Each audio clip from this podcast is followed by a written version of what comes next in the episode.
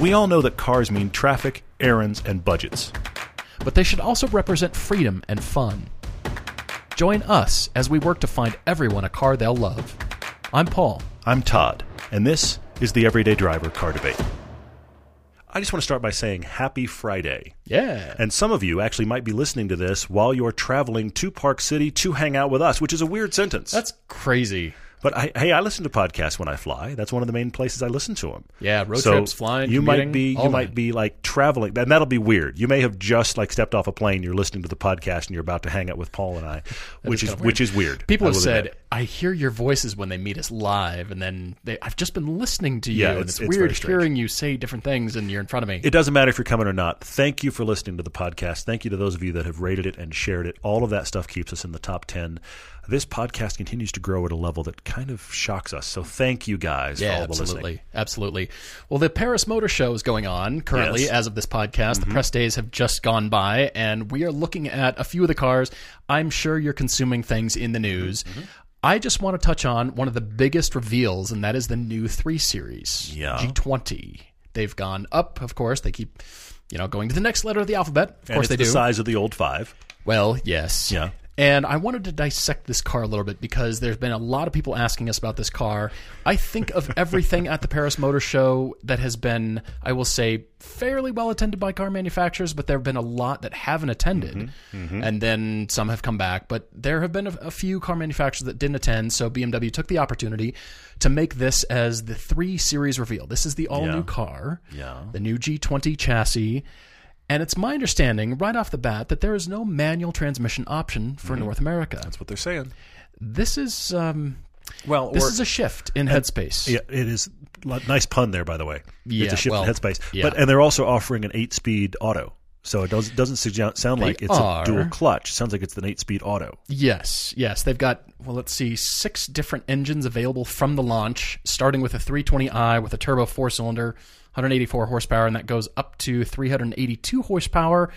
And well, it's pro- that's a powerful engine. That's Yeah, good. I like to see that kind of power. But then no manual transmission, and and the reason I say this, and I, I think everybody has noted this, is because we default to BMW so often as Yeah. well one of the remaining car manufacturers that we could select a car for you listening to the podcast. Mm-hmm. Hey, I want a manual transmission, something, and we come back to sports sedans or just Yeah. sports cars in general, and we think not too many manufacturers doing this. Now they have said nothing from the M division. This has just been here's Sure, the new three series fair, yeah. going on up to the Yeah. M Sport edition, so mm-hmm. the the M Performance essentially. So it's the So you're wondering if, M340i. like the M the new M3 will still offer a manual? That's an interesting question. I'm hoping. I'm hoping the M Performance, well, the M division will say Sure. just Yeah, yeah, yeah. continues on. But is this is this the end? I, I speculate. I hope not. I hope BMW still brings the enthusiasm. And I've also been kind of ragging on the interiors for a while of Mm-hmm. nothing new here, nothing new to see, and it's kind of looking old. But I will say European manufacturers don't move as fast as other manufacturers because they have a clientele base. They have yeah. relatable hey i'm familiar i like that I, I don't want big changes so they move i think more slowly Glacially? Sorry. i suppose so i'm looking at this car and i'm liking what the front is doing i'm looking at the rear and from the sketches i really did like what i see and there have been some accusations of the overall styling taking on some cues of what you'd see from asian car manufacturers I agree with that. which I, can that, see. Yeah. However, those rear lights initially, just first glance, they look, even though they're not, they look a little bit more rectilinear in proportion and shape. Nobody listening saw my eyebrows shoot up at that word. It what was a that word? Rectangular, Rectilinear. rectilinear, rectilinear Wow. forms. I'm I'm okay. I'm hanging on. Before you criticize this car, I ask that you take a real discerning look and look over all the lines and what they're doing in photos. Don't just look at the overall shape and proportion and just the headlights and the taillights. Look at the character lines, look at the swept up just above the rocker, how it continues into the panel gap, going right up into the taillight there. Look at what that rear three quarter body side is delineating. I'm fascinated by some of these new shapes. And Okay. it's it's a fine line to incorporate everything that a BMW is, mm-hmm. keep the prior owners happy, make it not look too crazy and different like a spaceship landed and what the heck is this thing? Yeah. and still push forward with a new clean design, I'm coming to you and I'm submitting my like. I like this Do car really? a lot. I I want to see it in the sheet metal. I'm, I agree. I think it's super busy and I don't like it. There's a but lot I'm not going the design on. guy. There's a lot going on. But look at those rear taillights again, and you think, oh, they're just, you know, slender, you know, rectangles, you know, whatever that is. There's a history in Mm-hmm. BMW 5 Series and 3 Series. Look at those taillights from Yeah. from the old Yeah. you know, Yeah, the yeah. older cars, and you'll see a lot of history for sure. clean straight lines, and they're pulling that out of here. And then look at that rear taillight. It's actually there's there's fine fussy details in there which get a little bit too much for my eye. But I the more I look at this car and I appreciate details, the more I'm intrigued by some of these choices. And they're they've now made the design language that they've been honing in on. I Mm-hmm. think they're starting to really make it work from a here's where we're going for the future, everyone. Interesting. I I I'm not liking anything I see here. I'm not the design guy. I just don't Fair, like it though. I, fair, and it's very subjective. And there's I, so many creases. I mean, the hood is just it's it's there's a lot. overwhelmed with creases. I agree. And I the agree. up the up curve there on the rocker, I, I see. I totally see what you're saying. I see where it connects to a seam, but I think when it's driving down the road, it looks like uh, a curve to nowhere. I suppose, sure, I can see that the uh, Simpsons elevator escalator to nowhere. There you go. yeah, falling and, off the and edge then and then the, they have a matching shape, front uh, and rear three quarters. It's an intake shape that go, becomes either a fog light or a or the um, uh, the tail light, like extra little parking lamp. But it's just a weird shape. It is, but from a consistency of theme standpoint, Yeah. look at the interior. Uh, I'll say the trihedral, dihedral looking trapezoidal shapes that they are Let me pull it- refusing to give up. Yeah, they are. I, yeah, this is. And now on. look They're at that rear on. three quarter of the car, and you're starting to see some consistency there, which I, Yeah, but they're pulling things together better. but I submit to BMW if you picked a poor shape, don't do it more. Just move on to a different shape. Fair, Move on to a different shape. Circles a shape. Circles look nice. what is this weird? Anyway, go on. Why does the new 3 Series look like the old Taurus from the 90s? Hey, No, I'm not saying that. But inspect this car before you jump to any conclusions. Again, we've got to see this in person. I want to see it in person. But for sure. inspect the For sure. photos and inspect all these lines more carefully. Look at the detail shots rather than the overall shots of the car. And then come to me with your opinion. And if you don't like it, that's perfectly fine. I'm not Yeah. saying you have to agree with me. I- I'm I- not saying that. But I am appreciating this detail more than I appreciated the F80. Okay. I like right. this car better than the prior generation. I respect that comment from you. I I have no basis for the fact that I just go ew. But It's- we'll see. We'll see.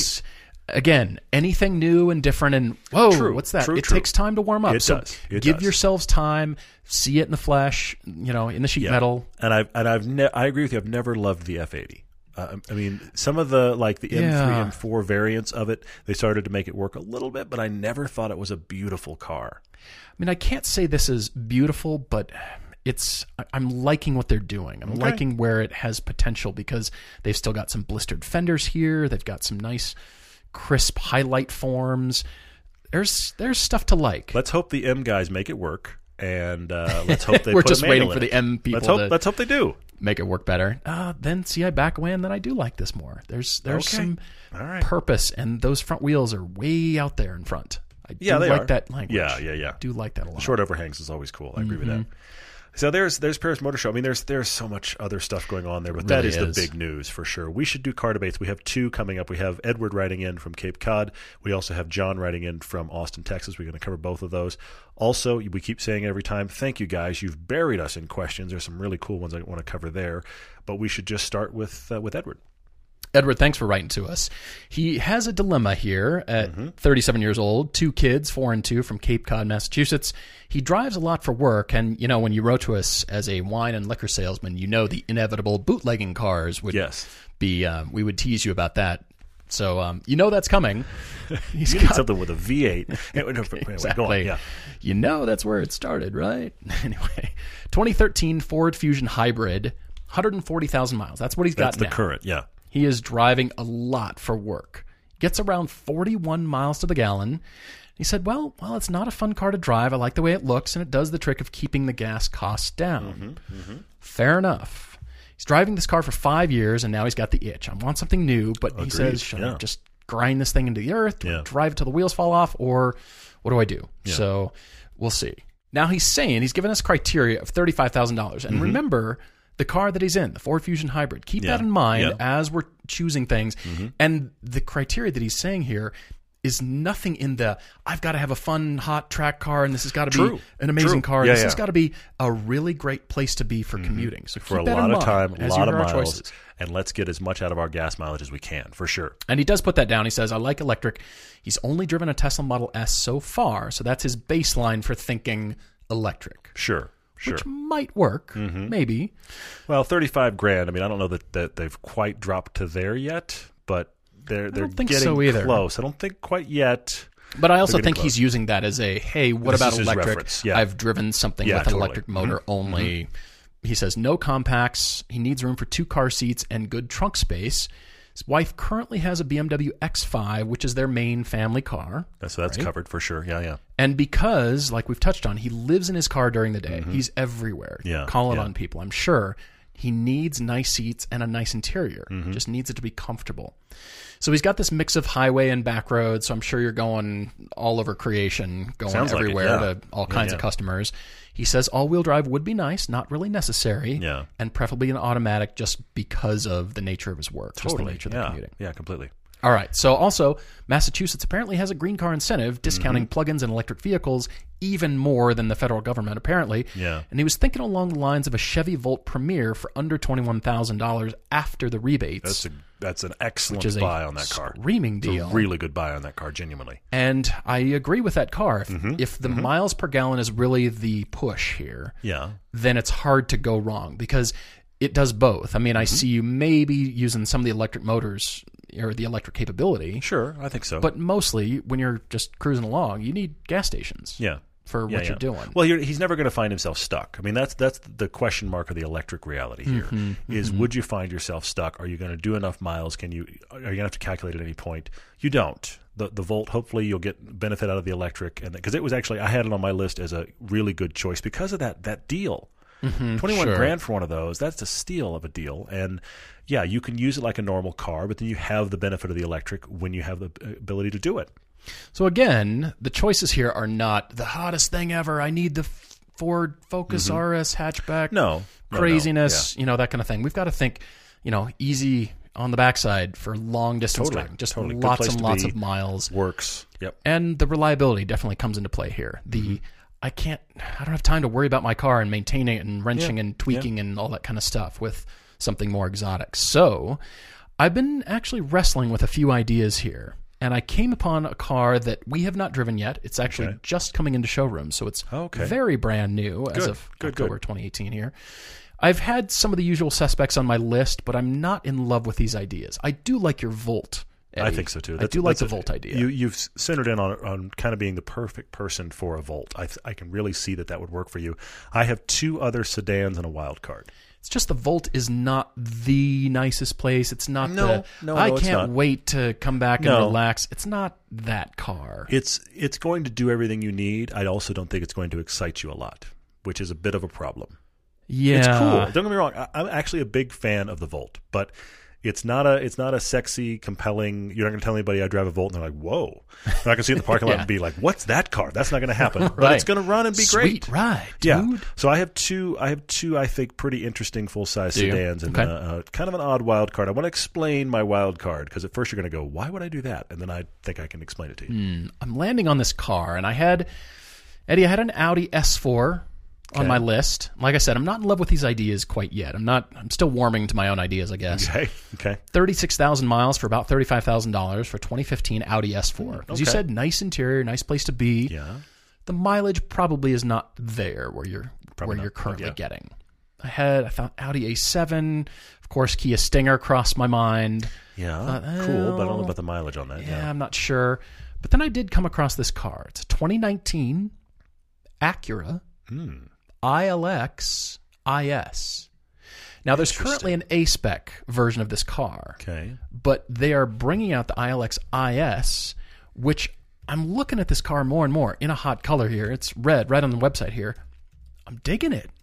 I'm kind of liking it. And Yeah. there's been announcements in the press about the ILX, the base model, actually starting at a lower price, Hmm. which means by the time you work your way up to this, well, I think it's above the A spec. Correct me, correct me if I'm wrong here. Okay. I believe this IS will be sort of one level up, but I'm looking at the interior. It's a comfortable place to be, but I come to this because of a balance of many things. Okay. Price, Yeah. great looking interior. It is a luxury brand. Agreed. Sure. Yeah. Yeah. And then I think, all right, well, it's got to just run, be reliable, get decent mileage. Maybe you might be able to squeeze high 30s out of it, mm-hmm. but not sure. You might not reach the 41 that you're you're used to, Eddie. Yeah. But I'm looking at this car thinking, I want you to look forward to getting back in your car. Hopefully, that's what I want you for. to arrive at your destination, do business, have your customer meetings, and then realize, oh, I gotta get back in Gotta my get car and in that. drive three hours back the other direction. Oh, man, okay. That's the worst. That really is the worst. Yeah. I, I don't want that feeling to come Mm-hmm. across. I want you to think, I can't wait to just get back in and enjoy this again. Hmm. There's many German cars we su- could suggest. I, I think I they crossed my mind, and then I thought, well, Kia Stinger, like I said, but I'm coming to this Acura thinking, what about it? now, is this? I'm wondering. They used to do this on the. uh, This is essentially the Honda Civic rebadged as an Acura, right? But done up nice. Kind of. I mean, think of you know luxury brand here, and, and Yeah, yeah, yeah. not to my knowledge is it all wheel drive. I don't, I don't know that so. they're going to be bringing think all wheel yeah. drive, but pretty good turbocharged engine. It's a nice size. It's not too big. Mm-hmm. True, true, I true. think it'll still have some good agility, especially the A spec or higher. This ILS uh, or this IS edition here. Sure. I mean, they're saying the A spec edition here has the NSX inspired Ultra Suede. Okay. That's an interior material. Great. That's not. That's nothing to do with handling. you know, no, no, it awesome. doesn't. You went into the trim department and went. We could put that on the little No, car. no, no, no. But you know, they're they're thinking about you know Yeah. pushing on Yeah. this car in every category as far as you know a little bit more power, a little Mm-hmm. bit more. You know, let's Sure, sure. let's push that direction. I think this is kind of the beginning for them to Mm. push in the what if because again I come back to price Mm-hmm. because we could go to Lexus and Infiniti and BMW and Yeah. all those are out of your yeah. price range. If you're thinking 35 and Sure. you want something Sure. nearish, luxury-ish, Near luxury. There you and go. not like it. too because I'd love to get you into a new car. I Mm-hmm. really would. Oh yeah, I can see it. And it comes with an eight-speed dual clutch transmission. So there's some bones here. All right. There's some spicy bones down in there, like Spicy Bones. waiting to be. Uh, That's the name of a barbecue restaurant that has not yet been opened. Spicy Bones. Spicy bones. That's perfect. Where's the meat? We want the meat. Where's that? anyway, so I'm, All I'm looking at this car again, Eddie. Not fully convinced of my choice here because we don't quite know all the specs on it yet. Mm-hmm. But I'm intrigued by it, and I think it's a different direction for you. Yeah. And again, price. It's a Honda. It's going to be reliable, but it's got. It- It's that next step up in luxury, and ooh, it's just going to be a great place to be. I look Yeah. forward to Yeah, yeah. this, and it's not as expensive as a Mercedes or a Lexus or something like that Totally. Yeah. this is where my headspace is at right now, but I'm still working things out. I went uh, with two uh, Japanese cars, Okay. and then I have a wild card that's a German car. But we'll get there. We'll get there. Interesting. Interesting. So the Japanese cars, the first one I thought of, it's not quite as good for you as far as sheer gas mileage, Eddie. But I think you'd just like this car, and I think it is a car that people are going to be like, "That's a cool car, man." Mazda six sedan. yeah, I could see it. Mazda sixes are great. Mazda sixes are they're, they're a really nice are. place to Yeah. be. They've got great styling. They've got an enormous trunk, f- good full size back seats. The, now the miles per gallon on that is going to be low to mid 30s on the highway. So you've Yeah. come down six or eight mpg from what you're used to, but you get a lot. I mean, a lot of car for your money. They actually handle pretty well. They're they're just nice places to be. I think you'd drive a Mazda six and be like, "That's my car." They've got the new 2019 car here, and they've got the turbocharged engine. True. I don't know. I mean, Kind of interesting. I love it. The problem with the turbocharged engine is what's your actual gas mileage going to be? Because this is the bait and switch that's going on industry wide right now.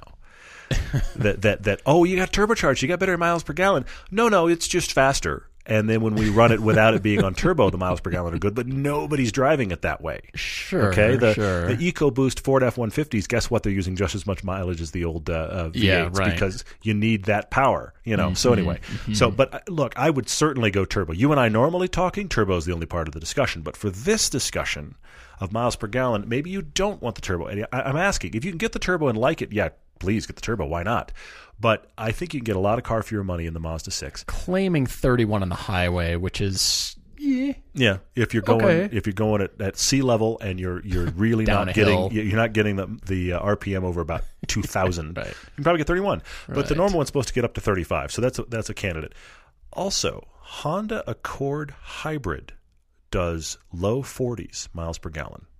Except every time I think of Honda Accords now, I hear the Lone Ranger music playing in my head. I know you're not I a see fan. it drive by. I know you're think, not a fan of the style. Tonto, I what is that car? Just don't get it in white. That's the key Yeah, thing. That's what makes it the oh, worst. Don't get it in white. Then it doesn't look like it's wearing its its bandana on the front.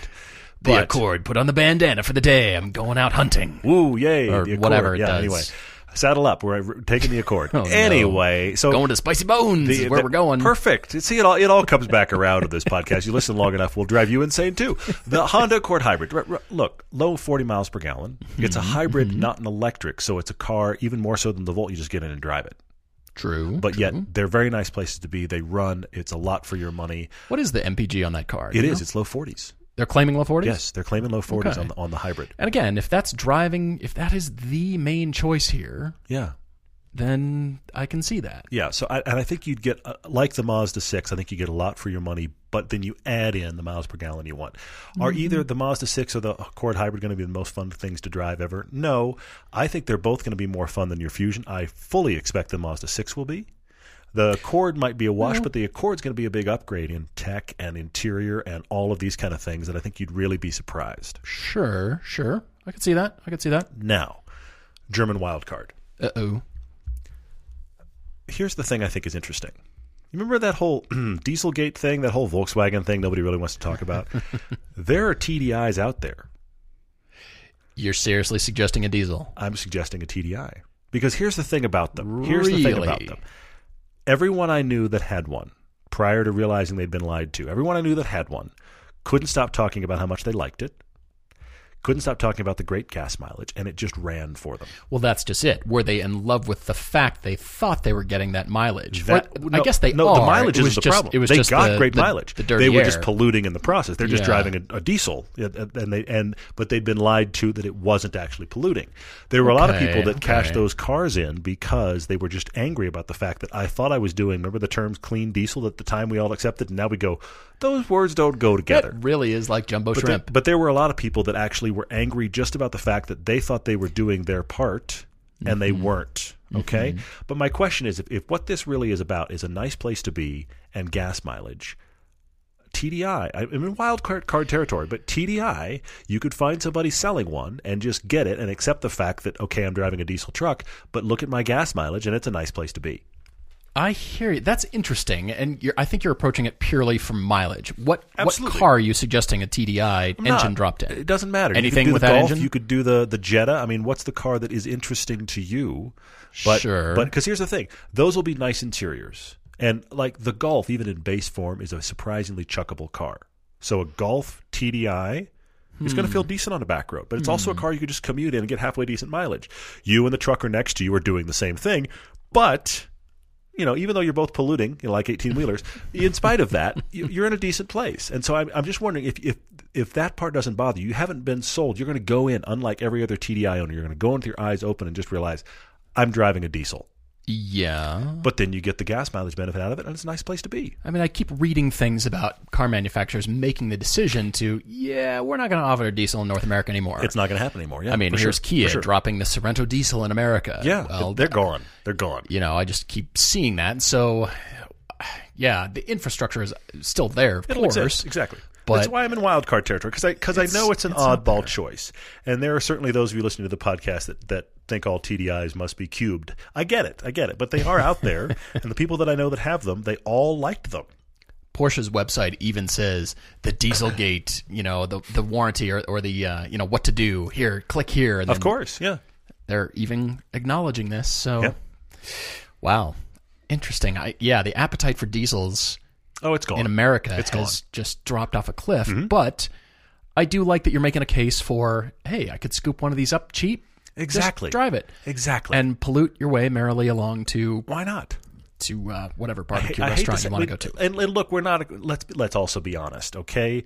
we're not claiming that any of the rest of these cars aren't polluting. I'm not saying this is a weird standout. It's right. just we had all, all of us, kind of countrywide, worldwide, had the, the wool pulled over our eyes that it was somehow a just revel with me about how funny these words are together now. Clean diesel.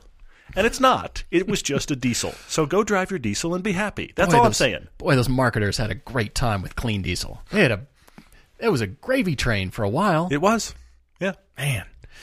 Well, thank you for writing into us. If you've got your own car debate, everydaydrivertv at gmail.com or on the website, everydaydriver.com, you can write to us. Please write to us your story. We'd love hearing For about sure, it. yeah, and uh, yeah, give us some requirements and, you know, what you do and, you know, what you're going to be using the car for. So I, I like that we're mixing things up. It's not always about the track car and the hot Yeah. hatch this and, hey, you just want nice We do car. like that. But we got to go places. Yeah. we do. All right, we'll take a quick break. We'll be right back. If you love basketball, you are absolutely going to love the official Lakers podcast on Podcast One Sportsnet. Join Emmy Award winning sports reporter Suzy Shuster and her co host Aaron Larsuel as they discuss Laker news of the day and break down the upcoming season with some of the biggest guests around. The guests include recent interviews with Shaquille O'Neal, Magic Johnson, and LeBron James. So check out the official Lakers podcast every week on Podcast One Sportsnet or wherever you get your favorite podcasts. And hey, while you're there, rate that show and rate this one. It's about cars. Hey, we've got to talk about Amsoil. You know why we like Amsoil? Because they're a bunch of car people. They're gearheads. They're into all kinds of power sports and cars, and they get it. Amsoil has created a guide to increasing horsepower in your vehicle. It's insider tips from some of the best in the business on coaxing more power out of your engine. You can get your copy for free at amsoil.com slash driver. Plus, you can learn how the AMSOIL Signature Series synthetic motor oil delivers 75% more engine protection against horsepower loss and wear than is required by the industry standard. So don't forget, go to amsoil.com slash driver to get your free insider's guide to increasing horsepower. Let me tell you about Pete, who loved hockey and always wanted to play in the NHL. Pete played since he was three and begged his mom to let him stay on the ice. Why, some nights he even slept in his hockey skates. Pete practiced and practiced until one day, when he was 47, Pete realized he just wasn't that good. So he threw his skates in the trash. But then he heard how Geico, proud partner of the NHL, could save him money on car insurance. So he switched and saved a bunch. So it all worked out. Okay, in the next 30 seconds, I'm going to throw a lot of numbers at you, but stick with me. I'm not good with numbers. We're going to be in this together, I promise. In 15 minutes, you could save 15% or more on your car insurance. This company has been offering great rates and great service for over 75 years. And anytime you need help, you can speak to one of their trained specialists 24 7. The company, of course, is Geico. Go to geico.com today. Sorry for all the numbers, and I'm out. John in Austin, Texas writes to us after watching our first videos way back in 2007, which Yeah. I can't believe. You It's might remember we raced sentence. moving trucks We as did. one of our bright Very ideas. early on, we did have a moving truck race. It was Penske versus U-Haul. All of you patrons have seen that. It is it is quite absurd. Yes. Yeah, that was uh, some fond memories there. We didn't have anything in the back. It was just, you know, we should have But we launched those but we drag raced moving trucks. Yeah, I we mean, did. come on. we did. All right. So he's looking for guidance. And he writes to us with kind of a two part question. and the first one is what do you get next after you've had your dream car? After you've owned it, what what is next? Mm-hmm. Yeah. And you could probably see where this is going because he has owned his dream car and it was taken from him in an accident. Yep. Mm-hmm. And he's asking us to debate what is next. So it's it's the what do I do next and then what car should I get? What what do we as enthusiasts do next after you've had your dream car? Yeah, yeah, yeah. Where do you go from here? And he did actually. We've talked about it before. We talk about when a car is taken from you, John. We talk about the fact that that is one of the the times that we say you have a free pass to go get exactly that car again. And John's considered it. His car was a 335 IS. Now, if you've paid attention to the podcast, we are big fans of this car. They are cheap used. That is the three series. Well, if you listen to this podcast, it's actually the three series two generations back. If you're Can't talking believe about, that. but anyway, but that is the E92 generation of Was the it three now series. three with a new G20 being introduced? It's three Um, well, it's two back from this one. from this one now. Yes. Uh, no, but anyway, it, it's, we had the E92, We're not we had the at math. F80, and then we had the G20. So we're two back from the one I Two- just talked okay, about. Okay, right. Yeah. Anyway, You like letters of the alphabet and, and math. It's all bad. But anyway, the point is E92. Okay, this was a car that if you watch our review of it from long ago, and, and John probably saw it, We weren't that fond of it in new price, but man, at 20 grand, it's a compelling M3 alternative that I am in love with. He had one, he loved it, blue with a brown interior. It was the spec that he wanted. He had it for a few years after he saved up and found the perfect one, and it got totaled. Yeah, just we hate hearing about this. Honestly, uh, it's it's rough. I uh, have not experienced it personally. No, it'd be terrible for sure. I love that this was your aspirational car because it was so curated. You Mm-hmm. talked about in high school, you were looking at, you know, well, this is this, you know, this car. Yeah. It's such a discerning choice for people. Not everybody is into it. You know, it's effortlessly sporty that, you know, a three liter six cylinder engine could keep pace with the 4.6 liter V8 in his Mustang. And, you Yeah. Yeah, know, yeah. dissecting every element about the car and think it's better here, it's more there. Mm-hmm. Wow, why don't people buy more of these cars? Yeah. And why did they offer it for such a, a short time? Yeah, it was kind of the sweet spot of that of that generation in in many many ways. You realize it's also 2011, and we've talked about moment in time good cars, point, yeah. which was also the 1M. The 1M and the Porsche Boxster Spider, Uh-huh. and the uh, well, I'm forgetting one. Oh, the 997 GT3 RS40, all 2011. Yes, all of them. Yes, Yeah. I, we keep coming back to this and kind of discovering what cars in cars in 2011. right around Don't the know. 2011 2012 area Yeah, yeah, that is yeah. so special. Very weird. Huh. All right. Well, moving on to his uh, accident, he he totaled the car after a lot of back and forth with the insurance agents Mm-hmm, or the insurance company, and he loved this car, sporty, luxury, everything he's needed, and he's thought about, as you said, he's thought about doing another one, but. Yeah. Isn't that stagnation? Isn't that That's we're his just kind of dead in the water here? And it took him so long to shop to find the perfect first one that he's realizing I'm going to be as picky or more the second time, so I should probably just move on to something else. He's hearing GNR, sweet child of mine. Where do we go now? Where do we go? that was his quote. He said, just like it. that. Here we go. Yeah. All right. So what he wants is a decent amount of power, driver involvement, manual preferred, not a must-have. Mm-hmm. Actually, his IS was a dual clutch. Yes. He said looks that will age well. Get that Civic Type R origami rear end out of here. Which goes with the next one, which is not Two Boy Racer. I mean, I'm, I'm seeing what you want. I mean, the, the 335 IS is subtle in styling. So you want subtle and classy. You definitely want that. You'd prefer rear wheel drive. You say strongly preferred. I like that as well. Uh, and then it's just. You don't want to be in something where you feel like, oh, I, I settled for this after Yeah. the IS. Ah, John. Mm-hmm. Gonna push on your budget. Oh, of course you are. Budget You is thirty grand, you which is knew I which is decent actually. Thirty grand is, is not bad because you can find a really nice three three thirty five IS for thirty grand. Which is if you go back that direction, if you do another one, Yeah, get another yeah. one.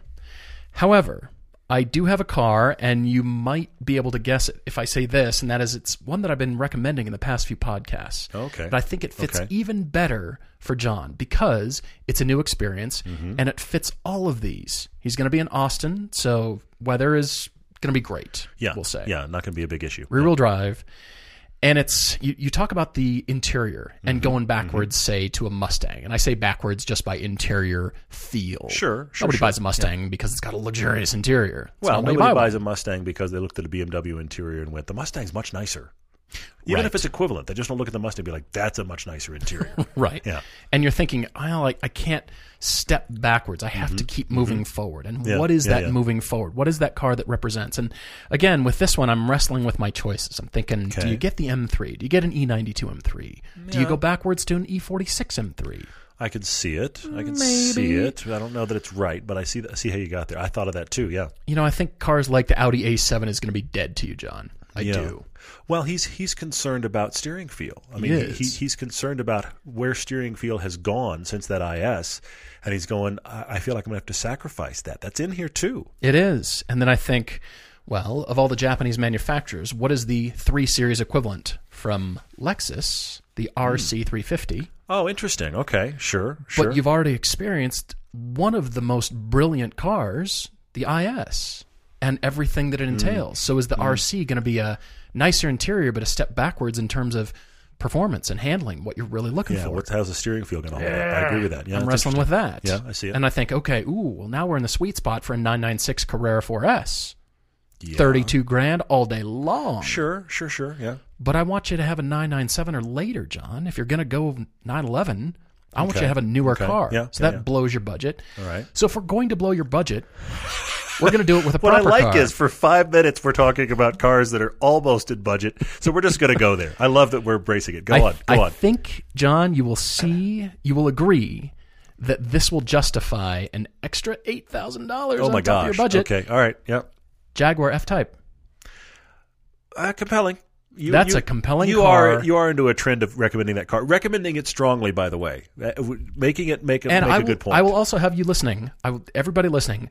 I choose these car debates without thinking. I don't read them and think, "Oh, I'm going to choose that car." I, Yeah. I choose them because of the compelling stories or Uh-huh, yeah. you know interesting things about them, and I you know so we we debate that, and then later on I come Yeah. back to them. So I you kind of shift your headspace now to looking at okay, so now that we're doing this one, what car would it be? I get yes, that. Yeah. then then we come back and think, okay, now what would my choices be? I don't read them and thinking, "Oh, I've got your car ready." Sure. maybe that happens, Most but likely not, I don't think that is as fun to do as fun to debate. So I come to this and think, okay. I, All right. Chose the debate and think, interesting story. What what do you do after your Hmm, your dream BMW? You move to a Jaguar, classy, Okay. elegant, fast. The sound, the noise, yeah, the noise. they sound great. They sound great. They look great. They're fun to drive for, For sure. everything on this category, you cannot throw stones and say, "Well, it doesn't have a nice interior." No, it's got a great interior. yeah, I see it. I see You it. can't say no, it's not going to handle well. They're great. Yeah, they handle really well. Yeah, Can't say no, the power's just not there because wow, yeah. F type. No, it's it's great. It's just too expensive. That's the only place we could throw stones at your idea because you're right. It checks every other box very well. 2014 convertibles are just over 30. Yeah. Like 31, 32 for a convertible. But I want you in a hardtop. Yeah, sure. So I, had to go 38 to find one. Okay. And I found multiple. They were for 37, 38, All right, yeah. which is pushing. Are you going to feel that in your monthly payment? Well, yes, but You I are. just think it'll be justified Well, by having that car and walking outside and going, oh I agree. I. I will defend you for a minute because the number of you, and thank you to those of you that write in and say, here's the car I got, guys. I would bet you 50% of those emails, I'm not kidding, 50% of those emails come back and go, I told you my budget was this, but I spent. Here's the multiple of that. I spent 10 grand more. I spent 15 grand more because you get excited about a car, which is exactly what we want. You get excited about a car, and then all of a sudden you're like, I'm going to spend 50 bucks more a month or 100 bucks more. That happens. 200. So so that's the one place that we can defend you, Paul, because you you push budgets a lot, but you you push budgets by a few thousand dollars. I mean, sometimes you're like twenty grand up. I'm like, come on, man. But Yeah, a few yeah, thousand dollars, that's a negoti- negotiation point when you chase a car. You know, it just happens. It does, and I do it out of, uh, I guess, wanting whoever we're debating for, wanting them to to not come away with, well, if I had just gone a little bit further, would I be I that, that. much happier? Yeah, if you've fallen just You know? short and you're in a car that's fine, Like we haven't really done a budget, good job. Perfect, Yeah, and I yeah, met all the yeah. specs, but I don't want you to come away thinking, well, I got the Lexus RC and it's good, It's good. fine. Uh, it's Can't of wait till my next car, a month in or yeah, ten minutes in, or that's the worst. Yeah, at, you know, hey, we found you exactly everything, and then you're just not compelled by hmm. it. I hear you. So if you spent more money, uh, are you gonna? There's maybe a- you can't. Maybe there's you an can't. argument. And There's I, an argument here, I though. can I be see. I see. pushed into a corner here, Yeah. but I I submit to you the F type for as much. I like it. Keep it under forty. Yeah. but an F type. Yeah, Holy and I and I defend you because there are people that write back having blown their own budget. So I'll, I'll go with you there. I have four. They're kind Oh, of wow. They're kind of a pair. Two two one direction and two the other. Okay. The first two I want to talk about. I'm thinking about your usage, which is fun, chuckable, but nice place to be. All of these kind of things. Thirty grand to spend. These are sister cars, but they have to be mentioned. The Audi S3, Mm, sure. or if you prefer the hatchback, the Golf R. okay. Yeah. Yeah. Of course, Golf true. R you could get in the manual. The S3 you're not going to get in the manual. Not going to happen. Okay. Not going to happen. So the that may be the deciding factor right there, but you might like the form factor of the S3 more. But I mean, they are essentially the same car, same running gear. They're the same. Yeah, right. Which which essentially which suit do you prefer is kind of what we're talking about. Yeah, I can see that. But uh, the Golf R you can get in manual, and I think those are compelling. You should at least go drive them. Hmm. But then I went to you're concerned about steering feel. You want something that's got like a nice, classy luxury feel, luxury lines. You know, very, looks very high end. Does feel like a progression from where you were, which was that subtle but yet classy 335 IS. Okay, two of them. Get yourself a first gen that's a 987 Cayman. How much can you eh, look? I continually love when I don't arrive you don't at do Porsche and I do, or yeah. even just Porsche, But- just but here's the Caymans in general. You arrive there. The base Cayman you could get for probably twenty. Okay, be a you little can high find, miles on it, you can yeah. find early Cayman S's for under thirty for sure. Okay, Sure. It checks every box that that BMW did, every single one. It's not a turbo motor. That's going to have a different feel. But the 987 is going to have the steering feel you want too. That's the other reason I'm staying at the first gen. I hear because I hear you go toward the. We've actually got a Generations of Cayman piece coming up that we're just about to shoot. That's part of season four, and we're very excited. But that Yeah, 987 yeah. Cayman steering is really that's the sweet spot of Porsche before they went to electric steering. it is the pinnacle. So- I agree. That's really compelling. And in a similar vein, with your friends at BMW, why not get yourself a Z4M coupe? Twenty-five to Hmm. thirty there? grand all day long. It's it's a great parts bin car from from BMW. Good engine, great manual steering. I mean, non- non-electric steering, great hydraulic steering feel. It's it's a greatest hits car. We look at our piece on it. It's a greatest hits car. Sure, sure. I think that is a nice. You have told us that you don't need necessarily. You had a coupe before two plus two, but you're not having a commentary here about here's all the space I need. So let's just embrace that. If you're at a time in your life when the two seats are no problem, which it sounds like you are, 987 Cayman or Z4M Coupe, you get the steering feel you want, you get the classy look, you get the power. I think one of those two is your car. Mm, I like both of those too. I mean, of course, I'm all about the Cayman. Nobody's always. surprised, but yes, uh huh. That's so funny. I love it when you arrive at that. But I, I love It's either that- Miata or Cayman. But I love that both of those cars are under 30 grand for nice ones. And and they're Are the Z4M coupes truly under 30? the one that we drove was like was sold not long after for 25. It was? Yes. I thought it was like a $40,000 No, car. no, no, no, no, no, no. I mean, I'm sure they're Well, that's out- good news. Sure, I'm sure they're out there at that price for sure. Which are probably pretty nice ones. yeah, but but it's it, it's a twenty five to thirty thousand dollar car, as is the Cayman, and those are also those cars where if you pull up in that car, nobody's going to think you spent twenty five grand. That's not the reason to buy it, but they are in that category. Hmm. Oh, I like that. All right. Well, John, you've got some shopping to do and some thinking to do. And touching back on your question about, you know, what what do we do after we've owned our dream car? Mm-hmm. I think you've got to give yourself permission Yeah, to go on to what's next. And I say that pointing more at me than I am at anybody else because here I am, not just Porsche lover, Cayman lover.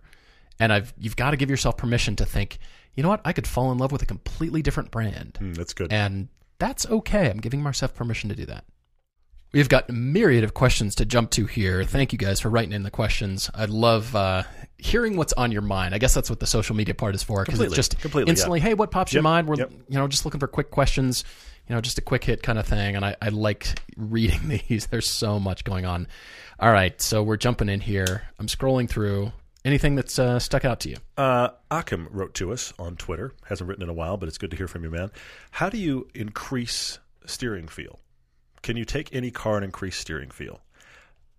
Akim, the short answer is yes. Yeah, I'd agree. The long answer is way beyond my ability. But here is the here is what it requires. What it really requires is suspension refinement. Ultimately, you can do minimal things like okay, I changed the tires and this kind of stuff. I was going to say You tires can- you at the start, minimum. You can start there, and that Yeah. will change things, and it can change things good and bad. There's another question coming up about tires that that that, that where that happens. But ultimately, you need somebody that knows suspension geometry to start tweaking. And I've actually heard recently, Chance and I were talking about a guy locally that has a Alfa 4C, and he has done some sort of tweak to the suspension, and he claims it is the standard tweak that people are doing to make it steer like it should. But again, somebody has to take the time to figure that out. It's not something most people are going to sit in their garage and go, I'm just going to tweak this. It's going to be better. No, you didn't do that. It's Hmm. going to take work. But ultimately, if you have a good somebody that knows suspension, this is what Lotus has done for cars forever. And I mean, cars Yeah, they didn't sure. even make. Sure. They took a car that was average and went, let's improve the steering. So it's all about suspension and it's all stuff that involves much more math and technology than I can understand, but it is possible. A crazy turn here from Cortland B. Something off the top of the cars. Are there any good ski resorts or honeymoon esque spots in Utah? As a matter of fact, there's tons of them. Yes. There's many actually in Park City. There's, of course, all the high end hotels here the Waldorf Astoria, the Four Seasons, and I'm forgetting a bunch. St. There Regis. are seven or nine, I forget the number, uh, ski resorts within an hour of the Salt Lake City airport. Yeah, there's a lot of nice ones, but nuts. I'm going to suggest the Zermatt hotel. It's like Little Switzerland in Midway, actually. A town called not Midway. bad. Not bad. Also, you can look at Snowbasin. That's one that doesn't get a lot of people going. to. Snowbasin as well Nice place nice. to ski. Uh, but but if you come up to Park City, you've got Deer Valley, which is incredibly high end and Yeah, very nice. it's very nice. Uh, there's a lot of stuff in this area. If you're if you're a skier and you want to come here for that kind of world, it's kind of take your pick. There's a lot of good hotels. That's that's a good one. There's also a question from Kyle N. Does the slope of the depreciation curve influence your recommendations for a certain car? For example, if a car holds its value, are we more likely to recommend it versus one that just drops off a cliff? Hmm. Kyle, I will say, and I touched on this in the debate, is that is I think of a car, you know, that might fit the Yeah, debate, yeah, and yeah. then I go hunting to see if that car really is there, now that cheap or within the price Yeah, yeah. eight to ten thousand, five to ten. Within spitting within- distance, within visibility. I might have to tweak Yeah. the. Then I keep bumping up the price, you know, Look in my yes. search. I keep. Okay, what about thirty-two thousand? Nope. What about thirty-five thousand? Nope. How about thirty-eight? yes, we've got one. So that's kind of how I'm influenced because I come back to the really wanting that person to have the car because of Mm-hmm. how enjoyable and how much it fits. But then, what can we do to work on the budget? How can we do that? Yeah, and I, I tend to gravitate toward used cars that are already on the back half of the depreciation curve. I mean, Sure, we're, we're going to recommend things all the time that are more so, but I, I like to. That's how I shop. I find things that are wow, they've gotten that cheap. I can actually afford that car now. That's kind of how my headspace is, and that carries over into the podcast. Hmm. Wow. All right. What else on here? Uh, Olin wrote in on Facebook. Uh, this is a tough one. Back to steering feel again. Engineering and driving feel question. How do you think companies should engineer electric or hybrid vehicles to make them interesting to enthusiast drivers? This is This roller is- skate question, isn't it? This is very difficult. This is no, it's actually not the roller skate It's design. not? This is this is just talking about Oh, how do you get an enthusiast car that is an electric or hybrid car. And Olin, I'm going to say to you, the biggest thing that is a factor in this so far is weight. Mm-hmm. They all weigh much more than they should when you look at the stat on paper. You go, why is that car? I mean, I'll give you an example. The the Porsche 918. Nobody's saying that car isn't fun to drive, but it also weighs the better part of 4,000 pounds. which is astounding. Why? If you ever stand by one, look. If you stand by a Camaro or a Mustang and somebody says to you, "This weighs 3,800 pounds," you go, "Yeah, I can see it." You stand Sure. by a 918 and somebody says 3,800 pounds, you go, "Where is all that weight?" It's, it's a tiny car. You carry your weight well. Seriously, but it's all about those batteries. This is, with the exception of the GTR, which defies all logic and reason in this area, he- heavier cars don't perform as well. Or to put it another way, even if they perform well, and the GTR is a poster child for this too, they don't have as much feel. If we're talking about enthusiast feel, something's got to be done about the weight. Yeah. Oh, Olin goes on to say he talks about the skateboard down here. You know, what if what if you had just a flat skateboard Sure, base, no yeah. engine, no drivetrain to deal with? How would we design a fresh take? How would I design a fresh take on an electric car? Olin, I think that most car manufacturers are looking at electric cars, with the exception of a few, the Tesla Roadster, the first one being the grand exception Mm-hmm. of. This has to do the acceleration and mileage and range first thing Yeah. thing first, you know, before any Yeah. any other requirements. I don't know that they're approaching it from a here's a great platform that handles well, and then let's figure out where to put the batteries and how to balance the weight. Yes, you think the skateboard is always the answer, but then, you know, from a, a design standpoint, you can plop any three box, two box MPV minivan shape right on top of that, and then what do you do with that front traditional shape where the engines used to go? Yeah. Think about inline eight cylinder engines on Duesenbergs and Yeah. Packards Yeah. of the day. That long hood was dictated by the powertrain. Good point. Good point. So you think, okay, what about modern design? Mm-hmm. Why don't we start in, with a different thinking instead of starting with the skateboard, even though you want to still get that weight down low? Mm. Yeah. What if we do package our weight like internal combustion engines are packaged? Hmm. A mid-engine car, well, all the weight's right there. Sure. Why do we have to have? Well, it's got to be the flat four-inch thick, you know, the batteries on the floor, that kind of thing. What if we Hmm. packaged it and thought of it and approached it just like the handling dynamics of a Cayman or an S2000, Hmm. the front mid-engine kind of car, and then worked our battery packs around that dynamic. Yeah. And then that would dictate the styling because you've got clearances to deal with. You think, okay, how how tall can I make that battery pack? We're essentially stacking up the batteries into a shape versus laying them flat on on the floor and that's how it should always be and then it doesn't matter what you plop on top of that thing. It's it's a child's toy. You know what I mean? It's that wooden child's toy with wheels, and you put the top on. Yeah, I forget what, It's what Faraday. Future was trying to do too. Yeah, Yeah, everybody comes to the skateboard. That's the best ever. Well, is it? Hmm, interesting. Is it? it? Does it give you the perfectly neutral handling? Yes, it defines the flat floor and plenty of cargo space and plenty of boredom. Well, but here's the thing. There, there's a the thing that happens is that low flat weight. Okay, and there was a question actually on social media, and I don't have your name in front of me, and I apologize, but th- somebody asked a question about the Model Three in relation to the Cayman recently because they said you Yeah, and I, I saw you and I talk about how these cars that are electric cars right now they are not dynamic to drive cars, and yet this person has read, and I've seen them too, comparisons of the Model Three versus the Cayman. First off, I think that person hasn't driven a Cayman recently. That's part of my answer. But the second thing is Hmm.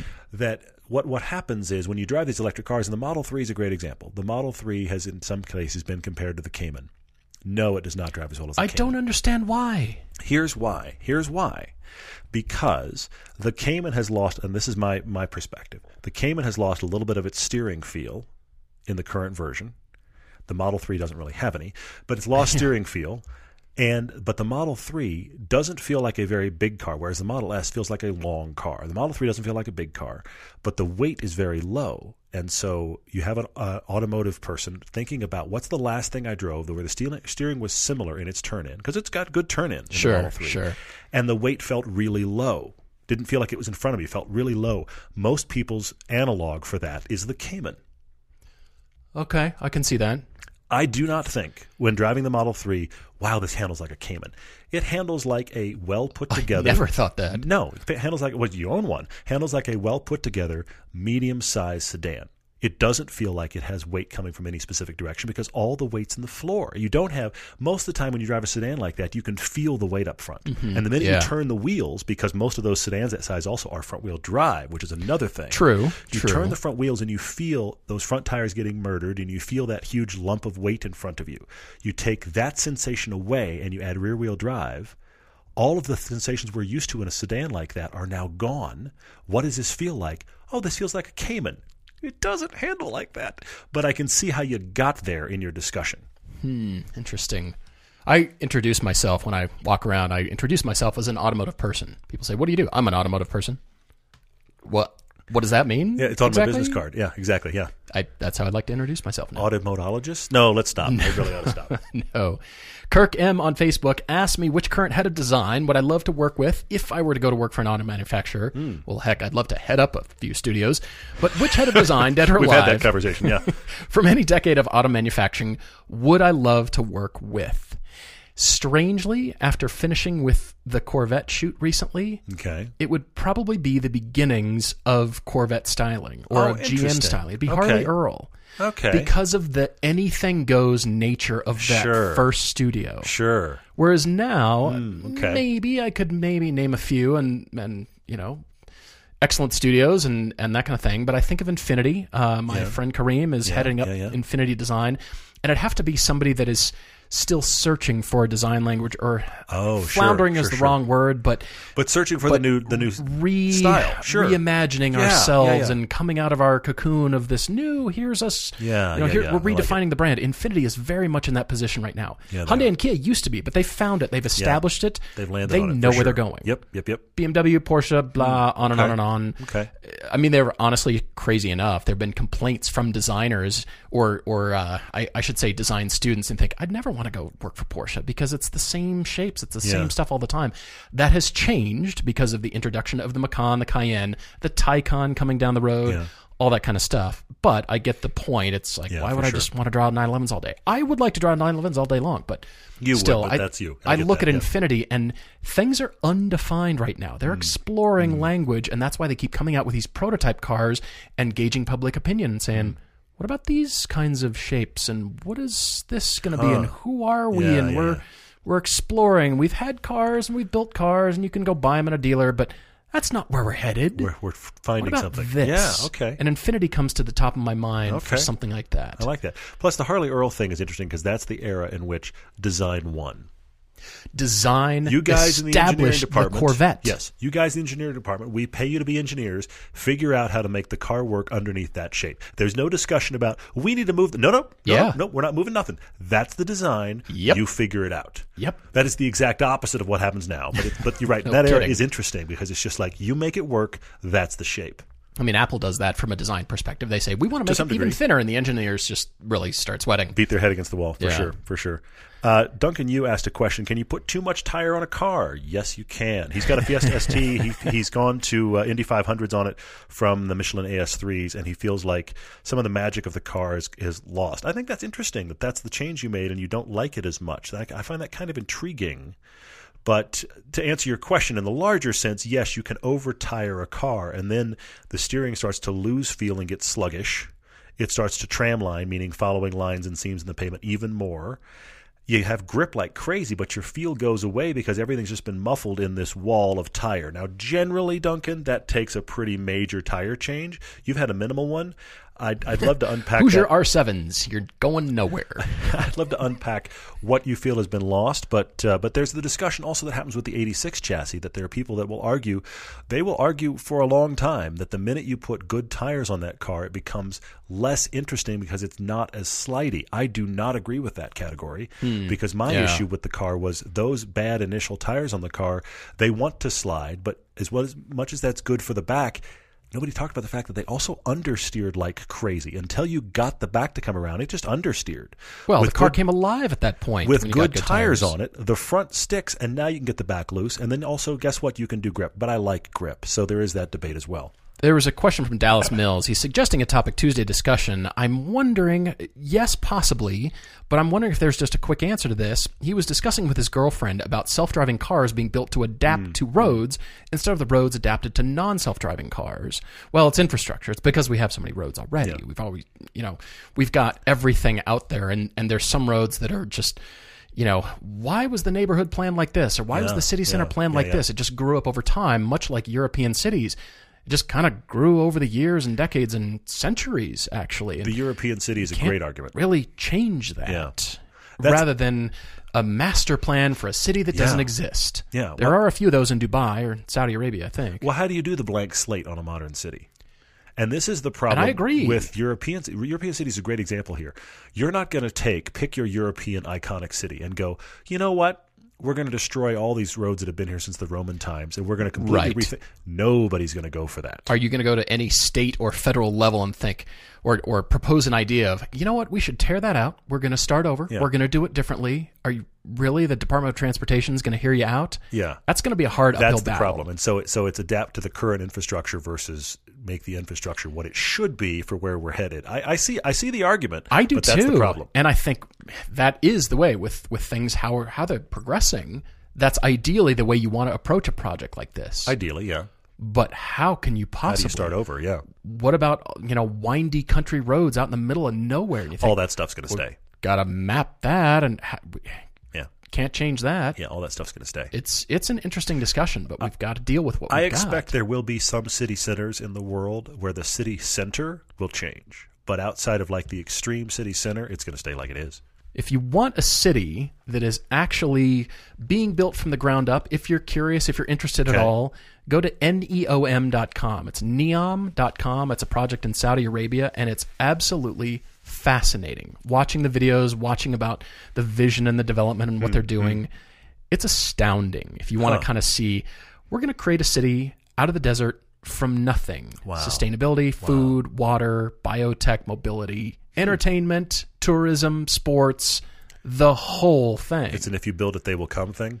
I Let's guess so. Yeah. neom.com. I, I'm fascinated by these kinds of projects and, you know, if you want a complete diversion for the rest of your afternoon. Have to answer a question for Dammit Patton, who's actually joining us. While he's listening to this, he's in process of coming to our meetup. He's asking, he's about to get himself into an R8 Turo rental car to join us for Holy the moly. weekend. And he's saying, any last minute advice for somebody that's never driven mid engine before? I'm going to give you a couple things. First off, you're in an R8. Um, Wow. It's it's gonna help you because it's all wheel drive. So a lot of the normal issues are muted in that car. But the biggest thing I would tell you, plus it's uh, R8, so don't hoon it right out of the out of the gate. Just Right. ease ease yourself in. it is the six speed gated manual, by the way. He Oh, said, which really? is really cool. The number one thing I will say to you is break in a straight line. I mean, you're supposed to do this anyway, but break in a straight line. Do not shift mid corner. Yeah. Yep. This is the place where the engine goes. I'm sorry, what did you say? And comes around to see what's going on. What's back here? What's up here? And I've actually look. I, I will admit it. I've had a boneheaded. I was lazy moment and done it in the Lotus. you lifted. Came came into a corner and I just I did the shift too late. And as Mm. soon as I got that gear slotted, it did exactly what it should do when you're that boneheaded, and the back started coming around. and so I countered and you know got it to be okay you know slid my way it was an accidental drift to the corner i didn't i, I wasn't drifting because i was super cool i was drifting because i was super bonehead and i just happened to catch it and actually survive on the back end of the corner Was this But- with the new or old tires? uh, old tires Okay. All right. Yeah, yeah, old tires, which possibly could have been a factor. But the minute, here's the thing: it was one of those things, Patton. The minute I did it, I thought that's going to go wrong. I was Really? just having a lazy driving moment, and hmm. I just slotted the gear and released the clutch just just flat out too late. Yeah. And went, well, of course. I mean, literally, the back of my mind I was having a conversation with myself. The back of my mind was going, of course, the back end's going to come around when you do that. Well, yeah, and to So, your point, have the there. car settled and either neutral or slight increase of power as you're moving through the corner. You do not want to hop off the gas. Yeah, don't do that. in the mid-engine car. Yeah. you want to So- just neutral throttle or just slight power. None of this is going to happen in your weekend. I, I fully believe you're just going to enjoy it. It's obviously it's an all-wheel drive, not a rear-wheel drive. It's a pretty docile rear, uh, mid-engine platform. I hope you thoroughly enjoy it. Yeah, absolutely. Uh, Gay for Cars, which is an interesting IG name, but I'm going to follow along. He said, What car makes you feel like you're going the fastest? He's driven a lot of modern stuff. And he said, All the modern, and we agree with you, all the modern stuff just insulates you. And you look down and you go, Why am I going this fast? Because you don't have the sensations of driving fast anymore. The simple answer here is a convertible. Hmm. Convertibles still involve you in the wind noise and the everything, and you get a sense of it. But Mercedes honestly, is trying to go the opposite direction and insulate you from everything with the neck brace, neck curtain, totally the yes, windows yes, up. the yeah the sc- We, air we've done everything scarf so or whatever. it doesn't feel like the top is down. But by the way, the top is still down. Convertible. Yeah. Why? Anyway, Yeah, all of the benefits of being with it with it closed, and yet your hair got messed up. It's it's a fantastic thing. We had a whole bunch of meetings about it. It was great. It's the neck Anyway, scarf. yeah, Sorry, neck scarf. Exactly. So there's that. I don't know but, what that is. But here's the thing: it's the older stuff that doesn't. I hate to say it, but the older stuff that doesn't have as much insulation or safety is what gives this to you. The best modern car. I know it's cliche. You're know. I know you hear me saying it. Is the Lotus Elise. It's one of the reasons I love it. But also things like the Caterham and the and the MX-5 does a good job of this. But that's a convertible. The convertibles are are the way to this this at this point because everything else is starting to insulate us so much. You look down and you're going 90, and and I say that not because you're hooning. You're you're going 90 because you look down and went, oh, I'm doing 90, which is not what you want. Right. All right. Question from Stephen S. on Facebook says used Chevy SSs around 40 40,000 miles are now $30,000 and change. Why would you buy a regular sedan when you can have a four door Corvette for less money? because you don't know. We're in agreement, Stephen, and I think you're all out of excuses. So send a picture when you get one. I like that. Guys, thank you for your questions. We really appreciate it. We are looking forward to next time. Cheers.